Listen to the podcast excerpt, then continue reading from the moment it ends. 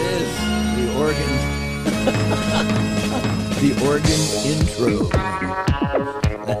Sam's dancing. White man overbite. I do this for your viewing pleasure, Yeah, yeah. but only for my uh, two co-hosts here. and you're getting what you pay for. folks. Welcome to Eat Talk Repeat. hey, It's we're here. Friday. It's food. It's June. June. How did that happen? Yeah, we're, it's June. It's National Gay Pride Month. Let's show some pride here. Well, you're wearing pink, so Yeah, that's okay. close. Justin Randall, are you out there? Between I- you- I'm here for you, buddy. Between you and Sam, it's like a gender reveal. We got baby blue and Ah, baby yeah. pink. I need to ask you, John, did you buy the shoes? Because on your social, on on Twitter, on Ah. yeah, yeah. on what is that? Eating LV. Yeah, yeah, the gayest shoes I've ever seen. Yes, yeah. And, well, uh, my Twitter's at Eating Las Vegas. I didn't put them on Twitter. I put them on Facebook actually, and and Instagram, just to make fun of my friend uh, Justin Randall, who's proudly wearing his rainbow striped caftans everywhere this week. Okay, uh, yeah, the gayest shoes I've ever seen, and they are men's shoes. I- They were like slip-ons with pointy toes. They were size ten and a half. They were at the uh, at the uh, Saks off Saks Saks off Fifth in the premium outlet mall men's department. I said, "These are the gayest shoes I've ever seen." So you bought them. no, no, I've never. You Let's know, have I, a look here. I think by definition, a man's shoes should have a back on them. This is like a mule, but it's like hemp.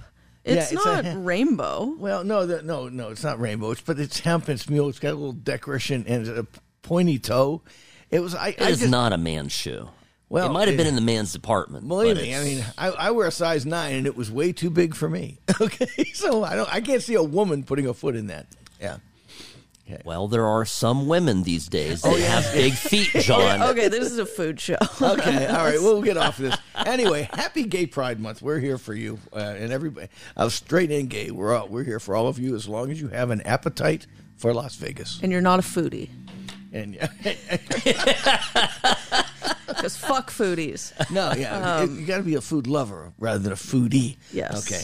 Uh, All right. Okay. Let's go. Let's get Okay, into it. recent Eating LV art eatinglv.com article April in Paris has made it out.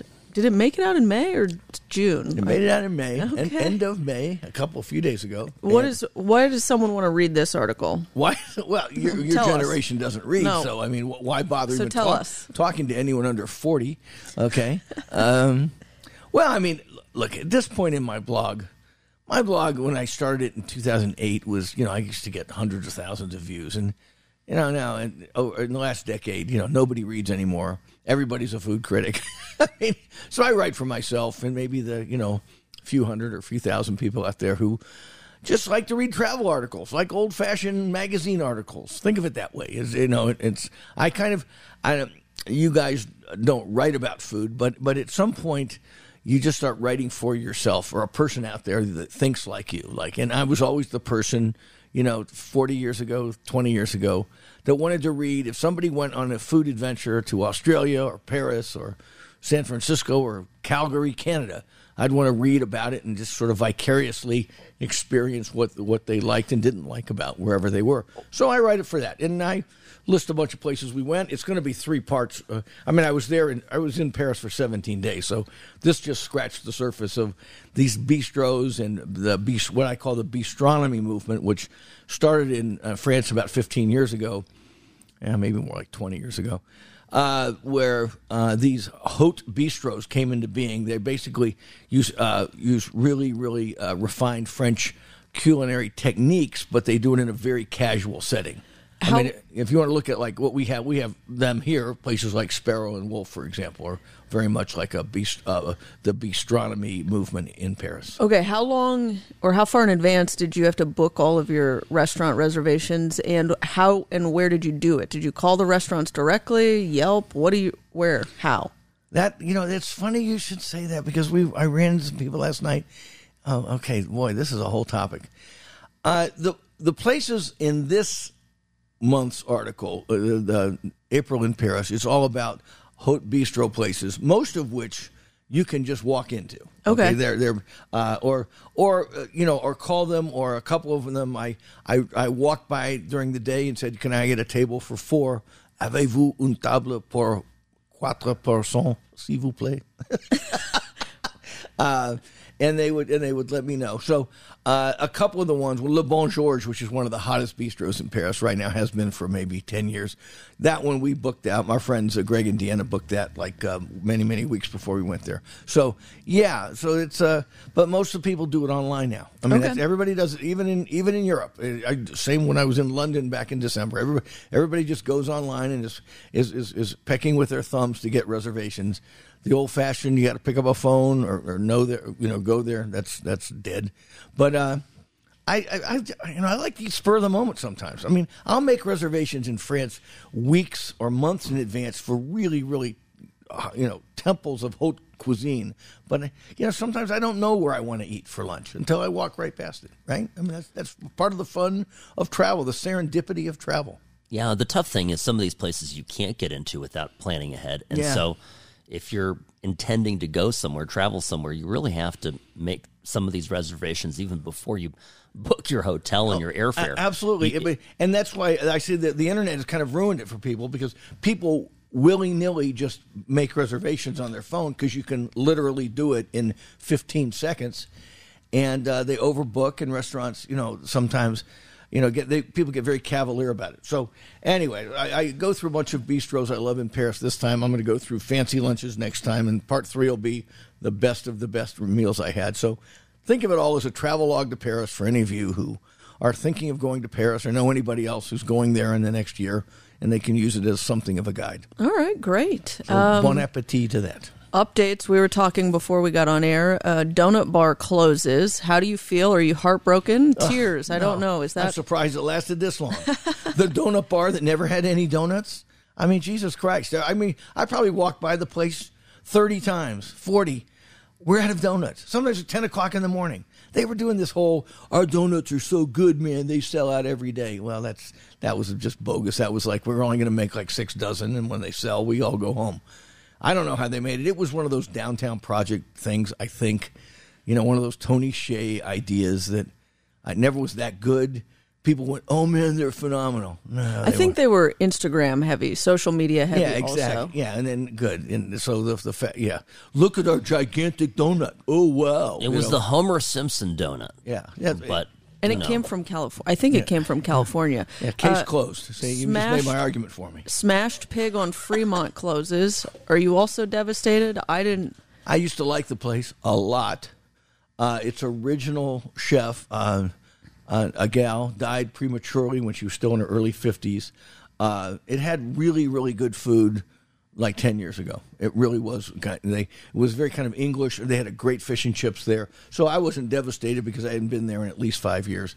But I always liked it at the beginning. But it was one of those, I think that was another downtown idea that uh, you know, had a great genesis, but it oh, all of these restaurants on Fremont Street, on East Fremont Street, oversold themselves to that lowbrow nickel beer crowd that's down there, and they were they were all doomed to failure because the people down there are just cheap asses. I mean, look at Fremont Street; it's it's disgusting, and and it's, you know nobody's there spending any money.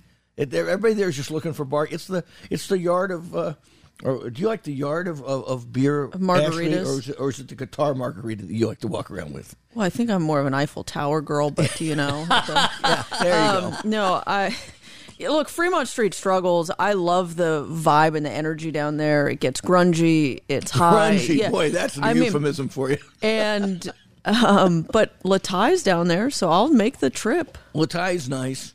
Le Thai, you know, is independently owned. Um, but yeah, all, and then all- all- further east on further east it gets better. But that little block right east of the actual Fremont Street experience um, has just been one failure after the next. Every time they've tried to bring something good in there, it hasn't worked out. Fleur by Hubert Keller is closing. Did you hear that? You know. I'm hearing it for the first time. Oh, oh, yeah, I heard no, that. I think no. it's closing at the end of the month in Mandalay Bay. Yeah, well, that doesn't surprise me. I'm I'm a huge Hubert Keller fan, but um, he's been he was one of those guys that came into uh, Mandalay Bay back in 1999. It was originally Fleur de Lis, which was an offshoot of his San Francisco restaurant, and it was one of the best French restaurants in Las Vegas for probably close to ten years. But then they turned it into sort of this casual place, and I didn't think it was ever as good. It was a beautiful restaurant in its day, but probably Hubert is probably tired of running it, so I wish him well. And then you tweeted or Instagrammed this morning Saga Pastry, which had a Henderson location and closed about a year ago, maybe, Yeah, or yeah. is reopening. Yeah, in a little tiny place in, around the corner of a bunch of restaurants on Hughes Center on uh, East Flamingo, right there. Yeah. And the food gal has gone by it, and she went. I mean, and we we love Gert. Chef Gert is the guy behind it. I mean, he does some of these great Norwegian sandwiches, these open face sandwiches, uh, beautiful pastries, Scandinavian pastries. We love Saga uh, sandwich and pastries in, in Henderson. I'm uh, I got my fingers crossed for him because he's a great guy and he's a great chef, but I just don't know how he's going to find an audience tucked in this little corner behind a bunch of other restaurants on East of Flamingo. Yeah, and it looks like I, I did some digging. He's opening it in like what's called a foodie hall.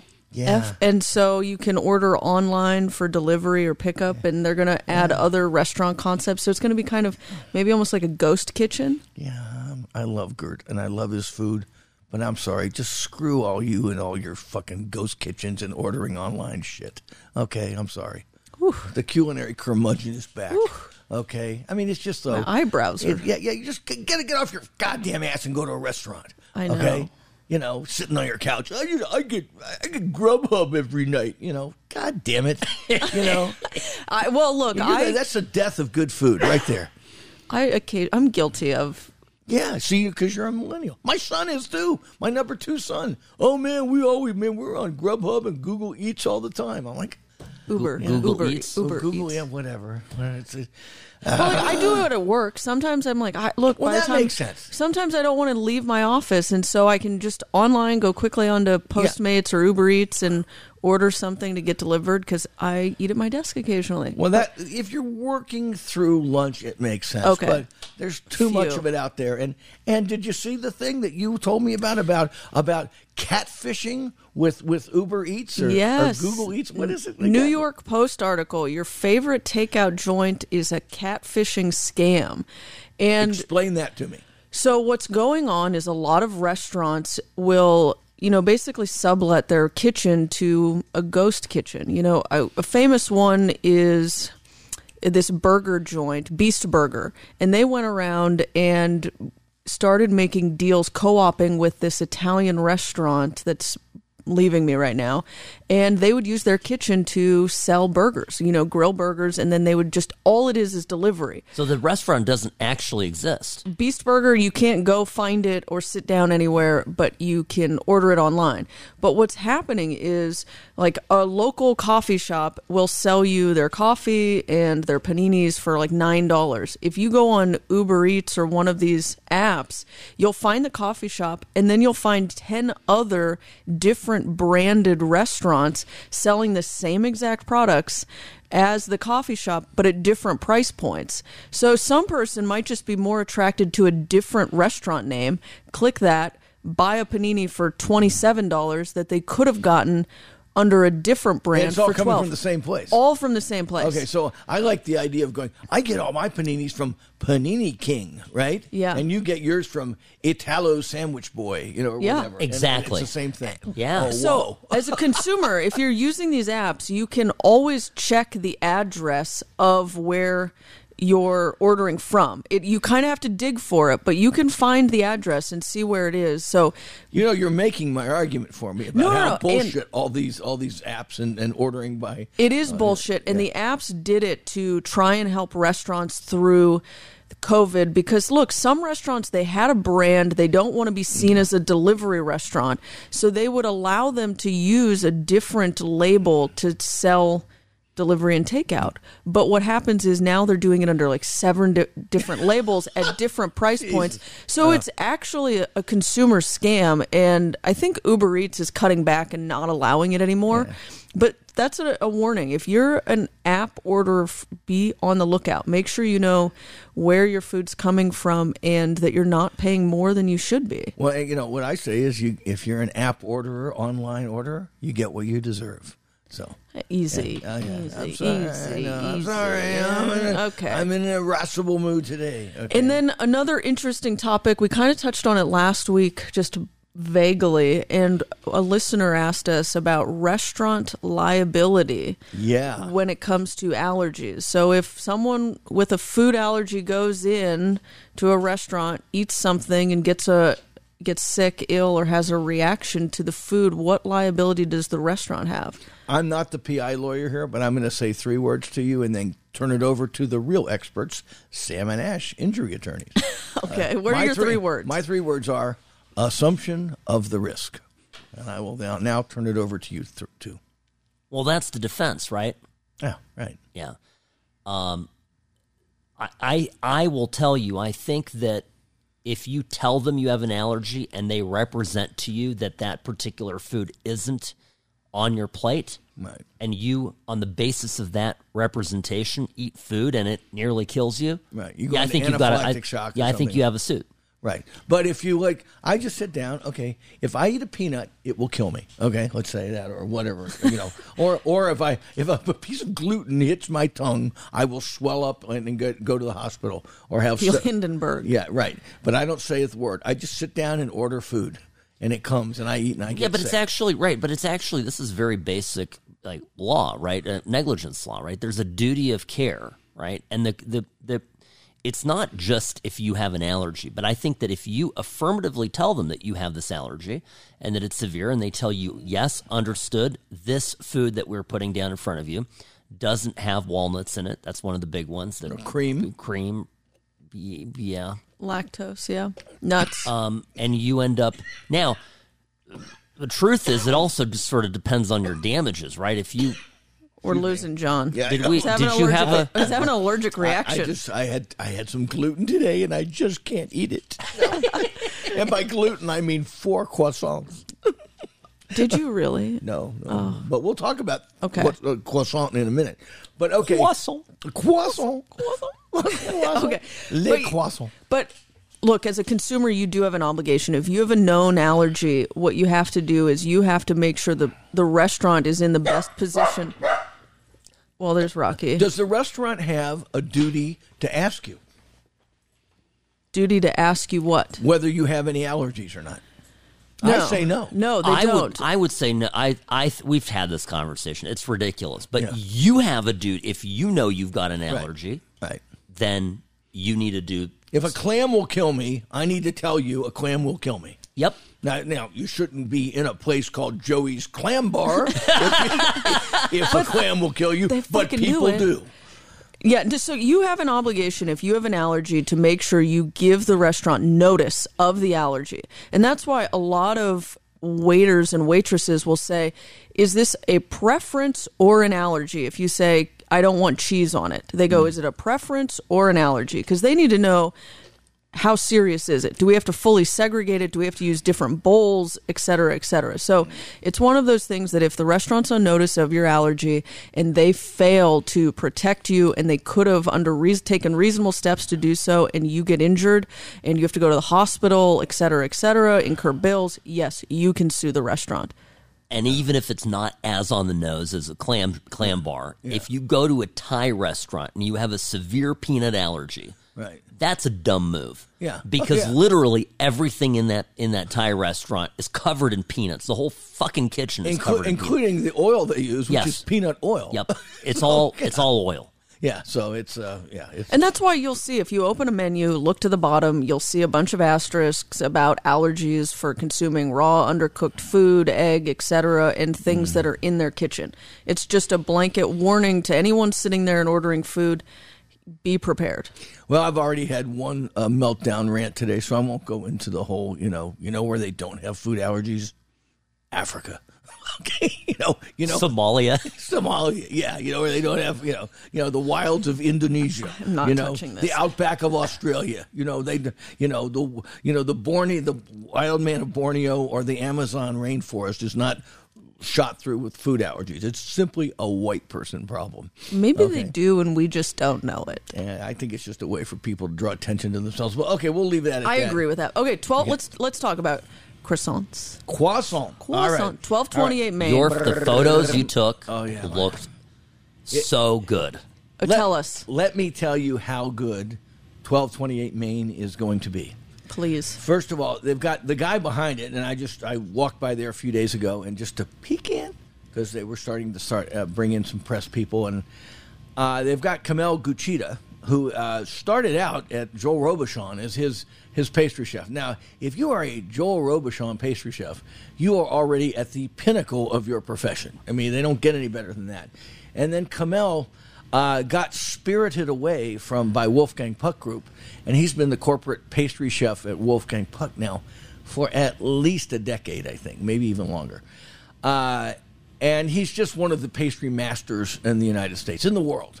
And he's the guy. I mean, he's he's not going to be the guy rolling the dough out there anymore, but he's the one supervising the pastry chefs at 1228 Main, and they're going to put out a, uh panoply of palate pleasing pastries like you have never uh, perceived. okay. Keep going. It is right there. Okay. They, I mean, they they open Monday, this coming Monday, uh, for breakfast. I'll be there with bells on, probably about eight a.m. And uh, it's going to be pastries by the piece. I mean, they're going to do and what's be- breads. I mean, incredible breads. Uh, I've got some bread, uh, some breads for you and all of us to try later on today. Uh, walnut bread, cherry cherry walnut bread, sourdough, um, I like everything bread with all kinds of birdseed on top, which I don't really love, but that I had a piece of one. It was great. Pumpernickel bread. They're baking all this stuff fresh every day. You can eat it in the restaurant, or you can t- carry it out with you. Uh, the pastries are going to be world class. Uh, there's going to be breakfast there. I posted the uh, the menu on my Instagram page at John Curtis. Uh, you should just, I mean, it's not going to be expensive, but it's going to be a quality of cooking at a volume of, uh, of, of variety that you have not seen in downtown. So, downtown Las Vegas has never seen anything like this. It's going to be a, a total game changer as far as uh, being the kind of restaurant which you would normally see in a big city or on the strip. It's going to be right there on Main Street.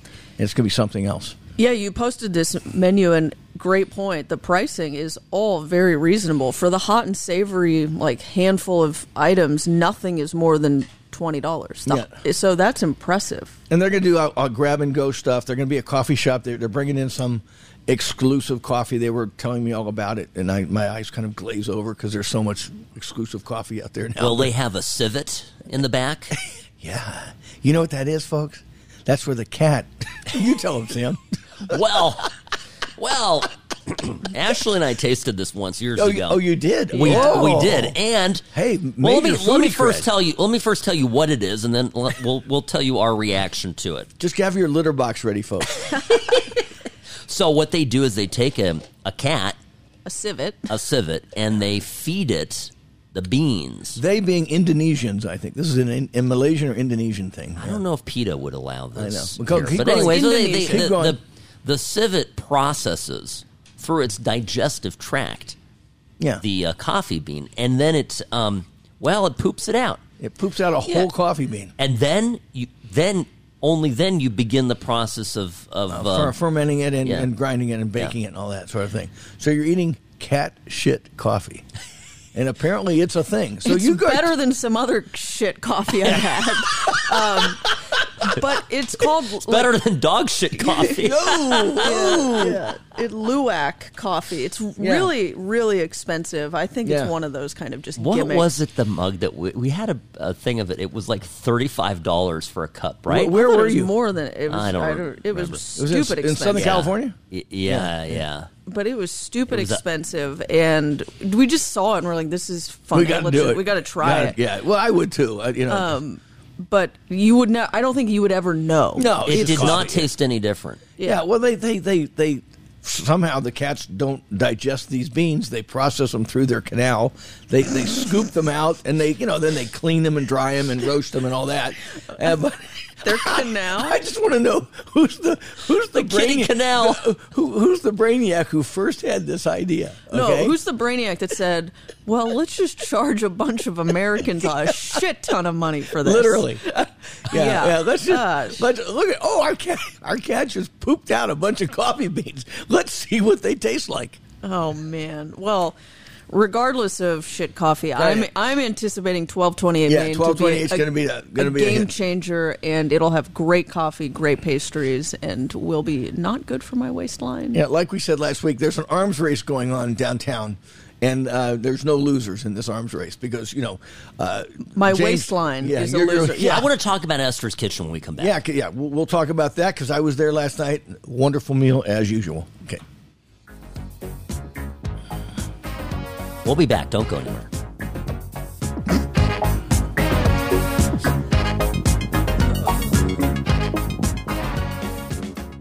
Hi, it's Ash from Sam and Ash Injury Law. You need a lawyer you can trust. So give us a call at 702 820 1234 or go to salmonashelaw.com. No pressure, just answers because you deserve what's right.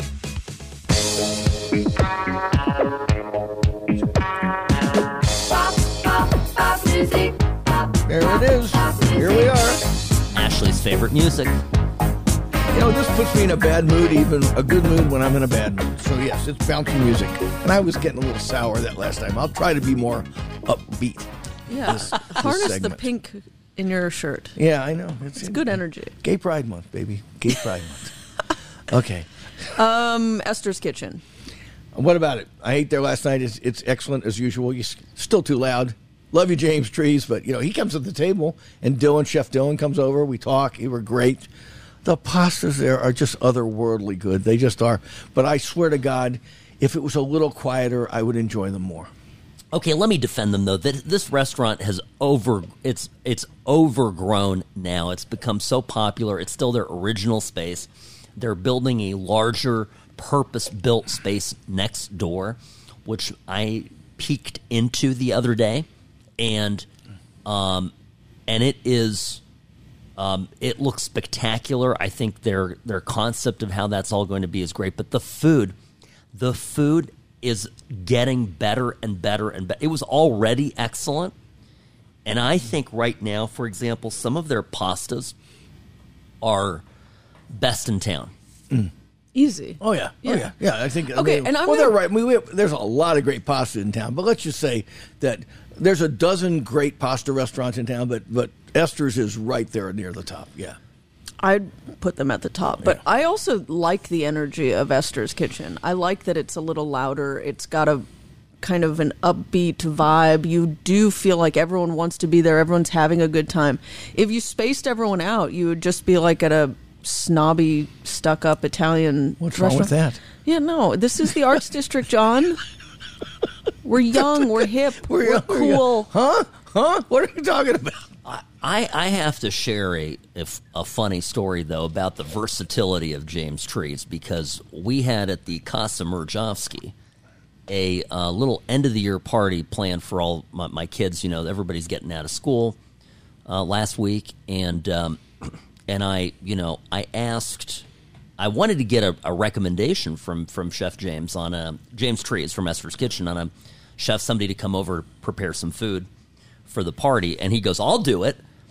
And my wife goes, Be sure to tell him it's a kid's party. It's for kids. Well, guess what? The kids all loved his food. So th- this is the this is the other part of it. It's so good, and yet it's his food. There is stuff you can you can go in and and you oh, know Oh, yeah. as long as your kids are not just you know peanut butter and jelly sandwich kids, they'll eat the food there. It is it is incredible. Yeah, well, he's, he's, he's great. I mean, uh, let me ask you a question before I forget it about the new space. Because I after I had dinner there last night with a good friend, shout out to Dr. Jerry and Margie.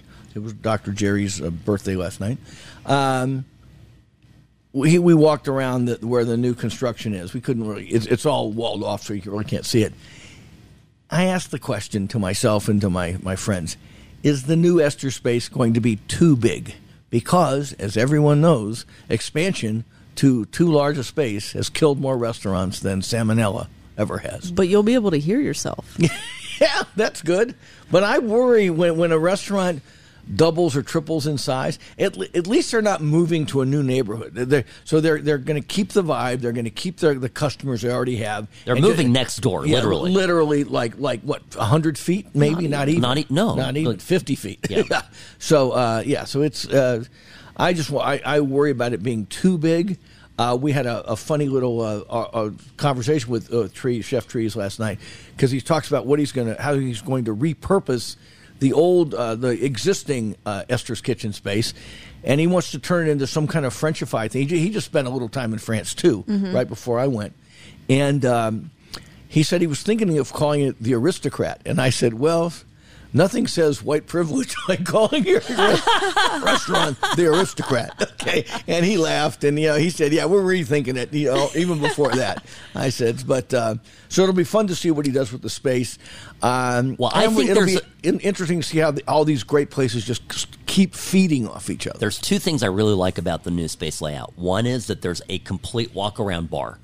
So Yeah. there's the bar is rectangular and you can sit all the way around it. So, in other words, when I want a cocktail or glass of wine there, and I walk in at like five o'clock on a Tuesday, and there's already eight people jammed up to the bar, you can, you know, that's the worst thing because I love the bar at, at, at Esther's. I love the bar at Esther's too, but there's like, not enough room. yeah, there's, never like enough seven seats. Yeah, yeah. There's never it. enough seats. So I love this.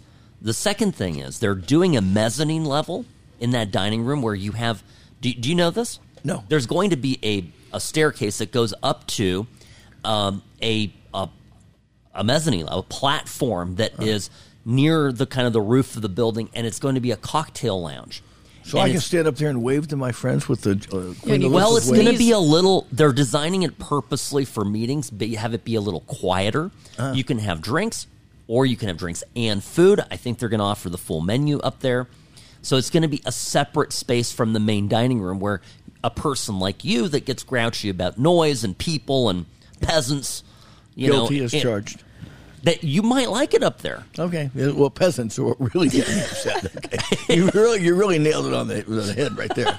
Ah, okay. Good day, peasant. Okay. But he also he's got Al Solito Posto up in Okay. so and he fills that. Oh, so yeah, he I does. think I think there's not going to be an issue. And Well, I, I think the the vibe downtown is is exploding so much with popularity that uh, I think uh, James is what I call the smart money, and and uh, Ted Marshall, who's the guy who's the, the the developer there, who owns a lot of real estate, and um, these, these are smart people, and they, they see that this is the future of Las Vegas right now. To siphon off people from the strip who want something a little more real than just going, you know, casino to casino to casino. So, good. Before we leave James Trees, and as a segue into the next segment, he mentions to me uh, we're talking about the James Beard Awards, which are coming up on Monday.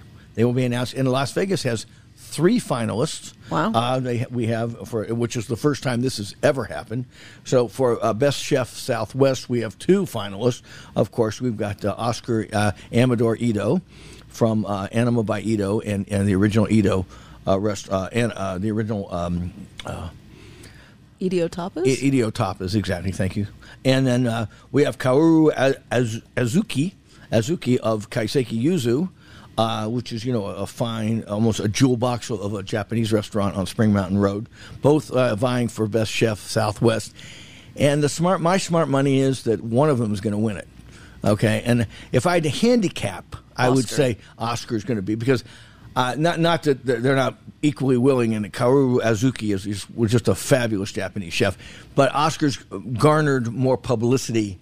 He runs two restaurants, and he's gotten more publicity over the last couple years. So I would I would give him the nod there, and then of course we have Garagiste for best bar in the country. Which is incredible. They're a finalist for best bar of the country. Garagiste Wine Bar, just literally hundred yards from where we're sitting right now, and uh, so but if I had to handicap them, I would say that, that Oscar Amador Edo is, you know, is going to walk away with Best Chef Southwest. Now watch them make a liar out of me and give them to somebody from Tulsa, Oklahoma, or some, you know, No. shithole like that. Oh, excuse me, I said that out loud. I didn't mean to insult Oklahoma. Yes, I did. oh okay. man.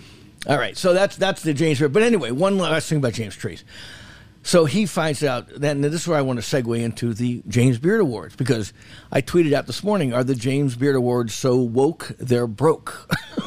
because uh, an uh, article hit the New York Times a couple days ago about how they are now investigating people who are nominated and actually sicking private detectives on them. What? Oh yeah, you didn't read the article? No. Oh god, go to the New York Times if you you get past the paywall. Um, they are. This was written by Julia Moskin, who's somebody I know, a great writer for the New York Times, and uh, about how uh, the James because they want to be, you know, purer than driven snow, and, and, and they've they've appointed themselves basically the, the judge, jury, police, and executioner of, of of proper behavior in the restaurants of the United States. When you get nominated and somebody sends in an, anon- an anonymous tip that you have misbehaved, you know, grabbed somebody's ass, cursed somebody, lost your temper in the kitchen, or a difficult boss to work with, they they are now hiring private detectives to check out the nominees for their awards. This is disgusting. Well, it's it's beyond disgusting, and it's it, and it's as the food gal pointed out, it's also just beyond stupid because you've gone from giving an award, a merit based award, to becoming a human resources department and a police department at the same time. And I, as and as I said, judge, jury, and executioner. So. Um, and they did it with more than one person. One of the nominees is a Greek fellow who got nominated, who they disqualified from getting an award because he had people complaining and sending James Beard uh, Foundation texts or email messages that he had he was a difficult boss and he had fired people and yelled at people and was known for just screaming at people in his restaurant. And the guy's Greek, by the way, which kind of comes with the territory if you've ever worked in a Greek diner.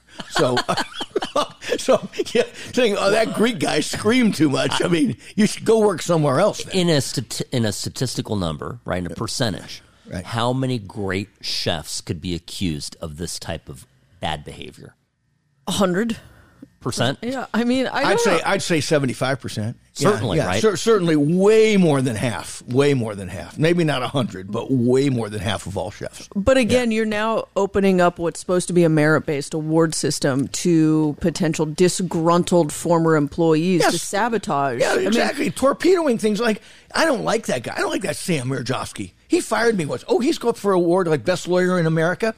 I'm going to let them know just what a tough boss he was, and then blah blah blah. I mean, my God, this is you know, this is literally the the Beard Foundation biting off more than they can chew. I don't think Well, they then. realized realized they they were doing this when they decided to appoint themselves the arbiter of good behavior in restaurants and carrying the banner of equality, diversity, blah blah blah blah. I, I, it's very Stalinist, which is ironic because you know Stalin was known for famine.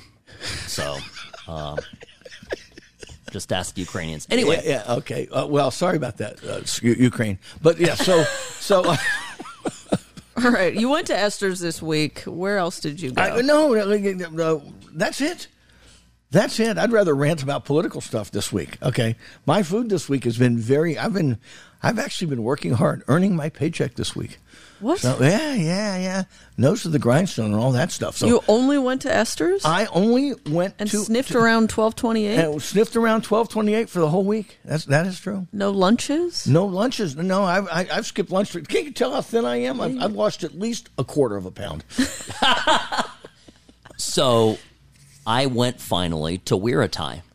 Let, us hear about it. I was a little Which disappointed. location? Okay, I went to I went to Rainbow, uh, the new one The on new one. Rainbow, the, the Pre- south. Pretty restaurant, right? Very beautiful. the The restaurant's beautiful. I would say I expected it to be more of a casual joint, and I would say it's upscale casual. Um, it's it's very nice. Uh, I ordered. I, I thought you know, l- listen, the duck is good, but the duck, the chicken, the beef, all the meats were dry, and I, I felt like it was all under some heat lamps for too long. And it, Really? Oh, and it was and, it, and I was there fairly early in the evening. I, I, I got in about six thirty and probably started eating around seven. So this wasn't like it was at nine thirty at night. And I, I I really expected it to be better, and I'm I'm a little heartbroken. I'm going to go back. I'm going to try it again. It- should I try a different location? Well, I, the one I like is the one on Spring Mountain Road. The original is on West Sahara near uh, Herbs and Rye, Okay. just down the street from Herbs and Rye.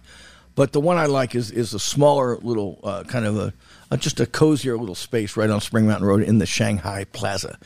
and uh, I think they're going for volume at the Rainbow location, and it's a dazzling restaurant. It's really pretty. It's one of the biggest, prettiest restaurants in Yeah. Las Vegas.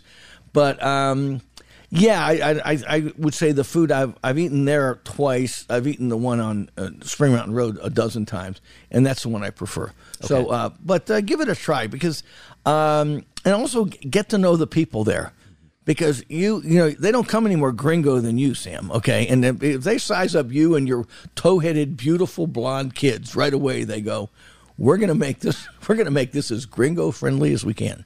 So if you go again and again, and you tell them, "No, I want the real stuff," I'm John Curtis. yeah, well, John, yeah, we, we, we, we have one of those little fans that has my face on it. Walk in with those, and then uh, they'll they may get, uh, they'll spice it up. For I'll just tell them I'm an investigator with the James Beard Award.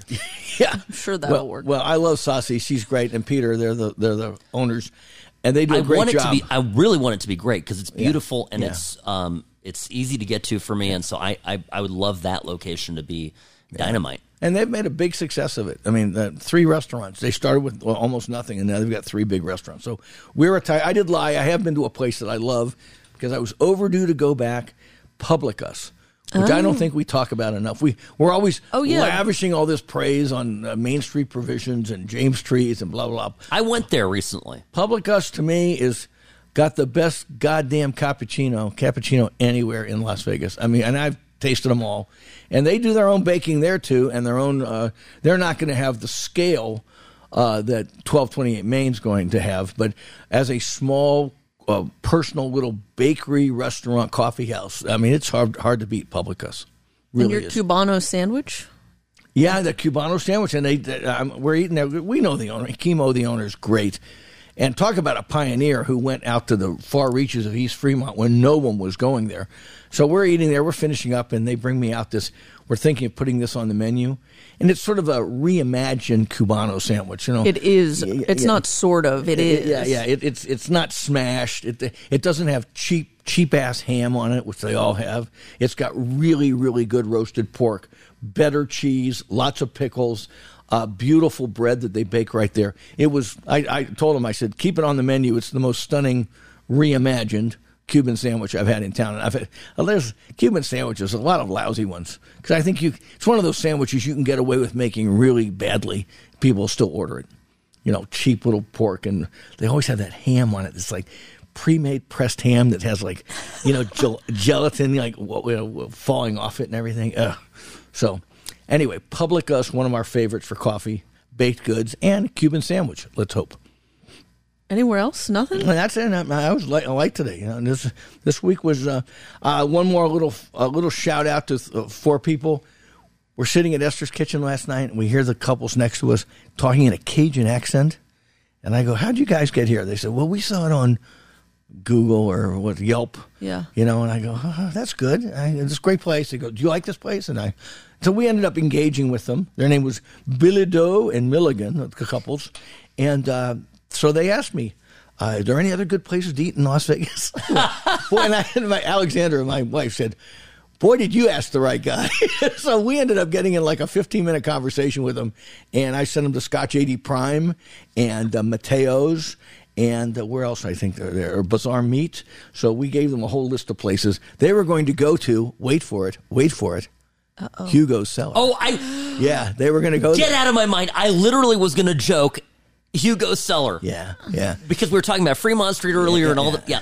Because they were, they said, well, we saw it again. We saw it on Yelp, and Oh it my had gosh. lots of good reviews. I You went, saved them. I know that's- You that- saved them. That's just what Dr. Jerry said. He said you just saved them about five hundred bucks and a, and a really lousy time. I said, yes, I and did. salmonella. But you should That's have directed them to your Hugo Cellar uh, blog. No, no, because no, that no, is my- still one of my favorites. Uh, the I- food gal did just that. She said so she wrote down the the, the, the website address, eatinglv.com.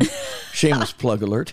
And uh, yeah, so she saw them there, and then I actually they made their own reservation at uh, Scotch 80 Prime, and I texted the chef later that night and said, "Look out for these people; they're nice people." So.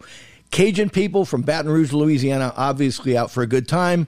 Wanted to eat really good food, and and uh, and I hope I steered them in the right direction. You steered them away from Hugo Cellar. I did for a fact. Yes, I did. I said, well, I said, well, where else is there to eat downtown? I went, oh, let's go through Barry's, Oscars, you know, uh, Publicus, uh, Main Street provisions. I mean, we could keep, go on and on and on. So I said, don't waste your money at that that crap hole.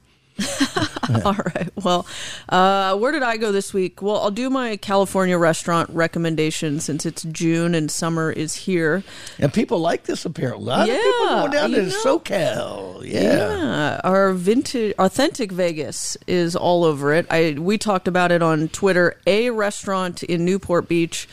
Uh, it's a vintage steakhouse on PCH. Love it. It gives me. When I told him, I was like, it gives me herbs and rye meets golden steer vibes. What's the Uh, name again? A restaurant. A restaurant. and it is one of my favorite little places. It's low maintenance. It's a vintage kind of steakhouse, red leather booths. The food is good, like good plus, not it not exceptional. As good as uh, Golden Steer, not as good. Yeah, I would say it's good. That that that level. Yeah, of but it doesn't it quality. doesn't have the the history and the like Yeah. the it's just a local steakhouse and classic food, solid wine list. Always down to go there. So And that's one one note on that though, they have a second new location that's down in Crystal go there. Cove. Don't go there unless you're a total douchebag. Yeah. Go make sure you're going to the original A restaurant in Newport. So did you go? Did you go? There, I, Sam? I walked in it once. I walked in it and I did a little U turn and walked right out. It was filled with hookers and like like ah. men in their you know Men dining Men- with their daughters. men dining with their daughters. A whole Okay, lot of that. yes, okay. Well, And um, Yeah, don't don't go there. Yeah. Go to the original so one. steakhouse bros, or they're actually worse than that. No, they're Newport bros. They- yeah. Um, That- okay, that's a culture I know nothing about. So yeah, okay. you don't just, old avoid dudes it. with money with hot young chicks. yeah. So Okay. my my California recommendation, a restaurant, and if you want more, just message me on social at Ash the Attorney. Uh, locally, I made the trek out to Marche Bacchus. finally, Finally, with the new chef, and and oh, I'm I'm all ears. Did the short rib and the burger. Yeah. and I did kind of a showdown with Oscars because I had the short rib and the burger there. Nice. Which burger between Oscars and Marche Bacchus would you go for? Uh, Oscars. yeah, Yeah, yeah, I would. Yeah. I mean, I liked I like the Marche Burger a lot, but Oscars to me is sort of on a different level. Yeah. No, they're both really good. I loved it. I thought the food was inventive, unique. I like what uh, Chef Ogden's doing up there. So really enjoyed it. It's one of those restaurants that's worth the drive. And, beautiful setting too. Yes. Oh, great time of year for it to sit out in the lake. My other restaurant that's worth the drive, don't judge me, go up to Suncoast Casino and go to Du-Par's for breakfast. Oh, Du-Par's is great. Okay. I, I am I will only let myself go there about once every six months. Because you want to eat all the pancakes. all the pancakes. And let me tell you, they are literally, it's like they make the pancake, they take it off the griddle, they dunk it in a vat of butter, and then they put it on the plate. Uh, it- it- yeah, It's the- the- when you go to cut into it, though, you can see the butter already coming out of it. You don't Right, have yeah. to deal with it. So I, look, and there's lines. The people line up for this place like crazy, and You know, it used to be downtown. Yeah, it used to be I in the Golden. Gate, and it was there. I think maybe five, ten years. Uh, for a while, it was there, and I, I I went there at least once a week. It was so good. Then they they decided moved. They, they probably make ten times the money at the Suncoast as they did downtown. But yeah, all yeah, you Summerlin people, ma- go into the Suncoast and go to Du-Par's. Go early because there's lines, but it is really just a classic breakfast spot, and I'm actually thankful it's so far away from me. Yeah, yeah. That's a, Um, that- my trouble was when they opened the bakery up here at 130, 1220 yeah, yeah, 1228 1228, yeah. Main. Oh, oh, God, I mean, it's just going to be, it's going Well, to be rough. I'm going to be there all the time. For me, walk, I can just, you know, Yeah, I can yeah. sneeze and I'll end up there from the office. So I'm nervous about 1228 being so close. Yeah. So uh, okay, I'm glad Du-Par's. I mean, uh, yeah, it's funny because I we were I was at this uh, birthday party a week ago uh, at at Anima by Ito, and I met uh, one of the um, one of the owners of the Suncoast Casino. Really? Uh, uh, I can't remember the name. Uh, It's a Boyd casino. yeah, yeah, it's, it's yeah, it's Willie Boyd. Willie Boyd. That's yeah, thank you. You're welcome. Yeah, yeah, it was William because he's named after his dad, Willie Boyd, and he was he was saying, "Can I get you into my hotel?" And I went, "I like the food at your hotel." He was like, Oh, tell "No, him I want a fast pass for the Du-Par's line. Well, he asked me. There, well, the funny thing is, I never followed up. He, they're putting in a new steakhouse at the Suncoast, and we sat there and spitballed various ideas about the name for for the new Suncoast uh, Steakhouse, and it was fun to do that with me and two other people. A wine rep and I think someone else at the party, and uh, we were trying to make sure he kept it, you know, Did you recommend the aristocrat? no, no, I. He said at one point. So he had a list in like Suncoast Steakhouse, and we all went, No. No, it's got to have a little more. I mean, it needs to have like something like you know the the, the charcoal grill or something like that. It's got to have some, you know, got to have some evoke memories or or, or or taste olfactory sensations of great beef. You know. Cooked over an open flame, so we gave him a few ideas. The grill, I know, I know the grill sounds a little pe- pedestrian, but uh, to me, it you know, the grill at Suncoast sounds better than Suncoast Steakhouse. Yeah, definitely. So if you have any ideas, let me know, and I'll let Willie Boyd know. okay, steakhouse names. I will. Yeah, steakhouse those. names, folks. Send me some. I need. Um, but yeah, that's my. Those are my ventures. Hey, so and- you guys got out more than I did this week. Yeah. yeah. Yeah. So well, I, I, Oh, what gotta about my- that? I'm, I'm trying to get my uh, my summer body in shape. It's your You gay know. pride shape. Yeah, I know. When I start walking around in my mankini in my backyard, Um, I feel sorry for my neighbors. I really do. You have any pet peeves?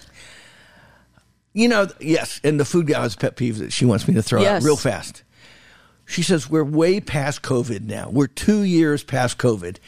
You still coffee shops will not let you put your own cream or milk and sugar into your coffee. Oh, that's bullshit. Yeah, and she goes, "What is up with that?" I said, and I when she told it to me this morning, she I said, "Well, that sounds like a one of those hyper specific ash pet peeves." Yeah, okay? I'm with her. it's it's so small bore. I don't know whether it really counts. It counts. It does, but she goes, yeah, and because she likes to, you know, modulate her her cream to sugar to coffee content just so, and every coffee shop got rid of it during COVID because they didn't want you touching anything, and now most of them refuse to bring it back. So, pet peeve of the week, courtesy of the food gal. I bet it's also not a COVID thing. I bet they're realizing they save a lot of product by controlling it. I bet there was so much it. waste. Yep. But yeah, um, yeah, they're throwing away milk all the time, and it's, it's exactly. But so so the food gal is right.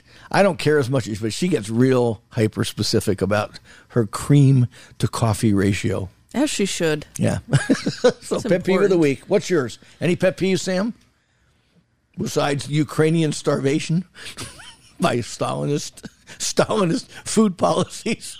I have no pet peeves. I'm I'm all positivity this week. Oh, that's good. That's good. Yeah. Well, it must be a good week in the personal injury lawyer um, world. Okay. It is. Very good. Very good. Okay. Well, I guess that's a wrap then. We're we're we're right on schedule. How about that? yeah. I know I don't have a peeve. I'm Huh? Peeveless. I mean, you're not, you're not upset because you know a paper napkin didn't have the proper fold. That you know. I and- got one. I'll do it. you give me enough time, I'll find a pet peeve. Uh, espresso martinis. They should have three beans. Oh, the princess. Have you heard the story about the princess and the three beans? yeah, yeah. Oh my God. That's an old. First of all, that's you- an oldie but a goodie. You lost it's like me. getting a martini and they don't give you your olives or your garnish. You I know. lost me at espresso martini. Okay, I'm sorry. I mean, God, that's such a fatty drink. That's such a that's such a oh trend. I like my No, no, no, no, espresso no, no, no, no, martinis. no, Yeah. no. I have a specific reason that I like it. Why? I need my alcohol and my coffee. Uh, Do you chew the beans? Do I chew the beans? No, but the, I like them. They're part of the. So what? It's just decorative. Who cares? Oh, they're there I mean, for you- health, wealth, and happiness. You actually have a purpose. You actually eat the olives. I mean, that's your fruit. You, you know, you have fruit and vegetable content. that's the meal. The meal with a martini, but yeah, But what's you can smell them. You know. Yeah. Okay. Okay. okay. First of all, okay, espresso martinis. Give you me know. my three beans. Damn it. over here. Trenzoid. Okay, three bean martinis. Here we are done with that. We'll leave it with that. Bon appetit, So where do we everyone. find everybody? At Ash the Attorney At Eating Las Vegas on Twitter. At What's Right Sam. and everywhere. at Eat Talk Repeat. At Eat Talk Repeat. We're right there. And if you're going to Paris, go to eatinglv.com. Shameless plug. A shameless plug number six. Bon appetit.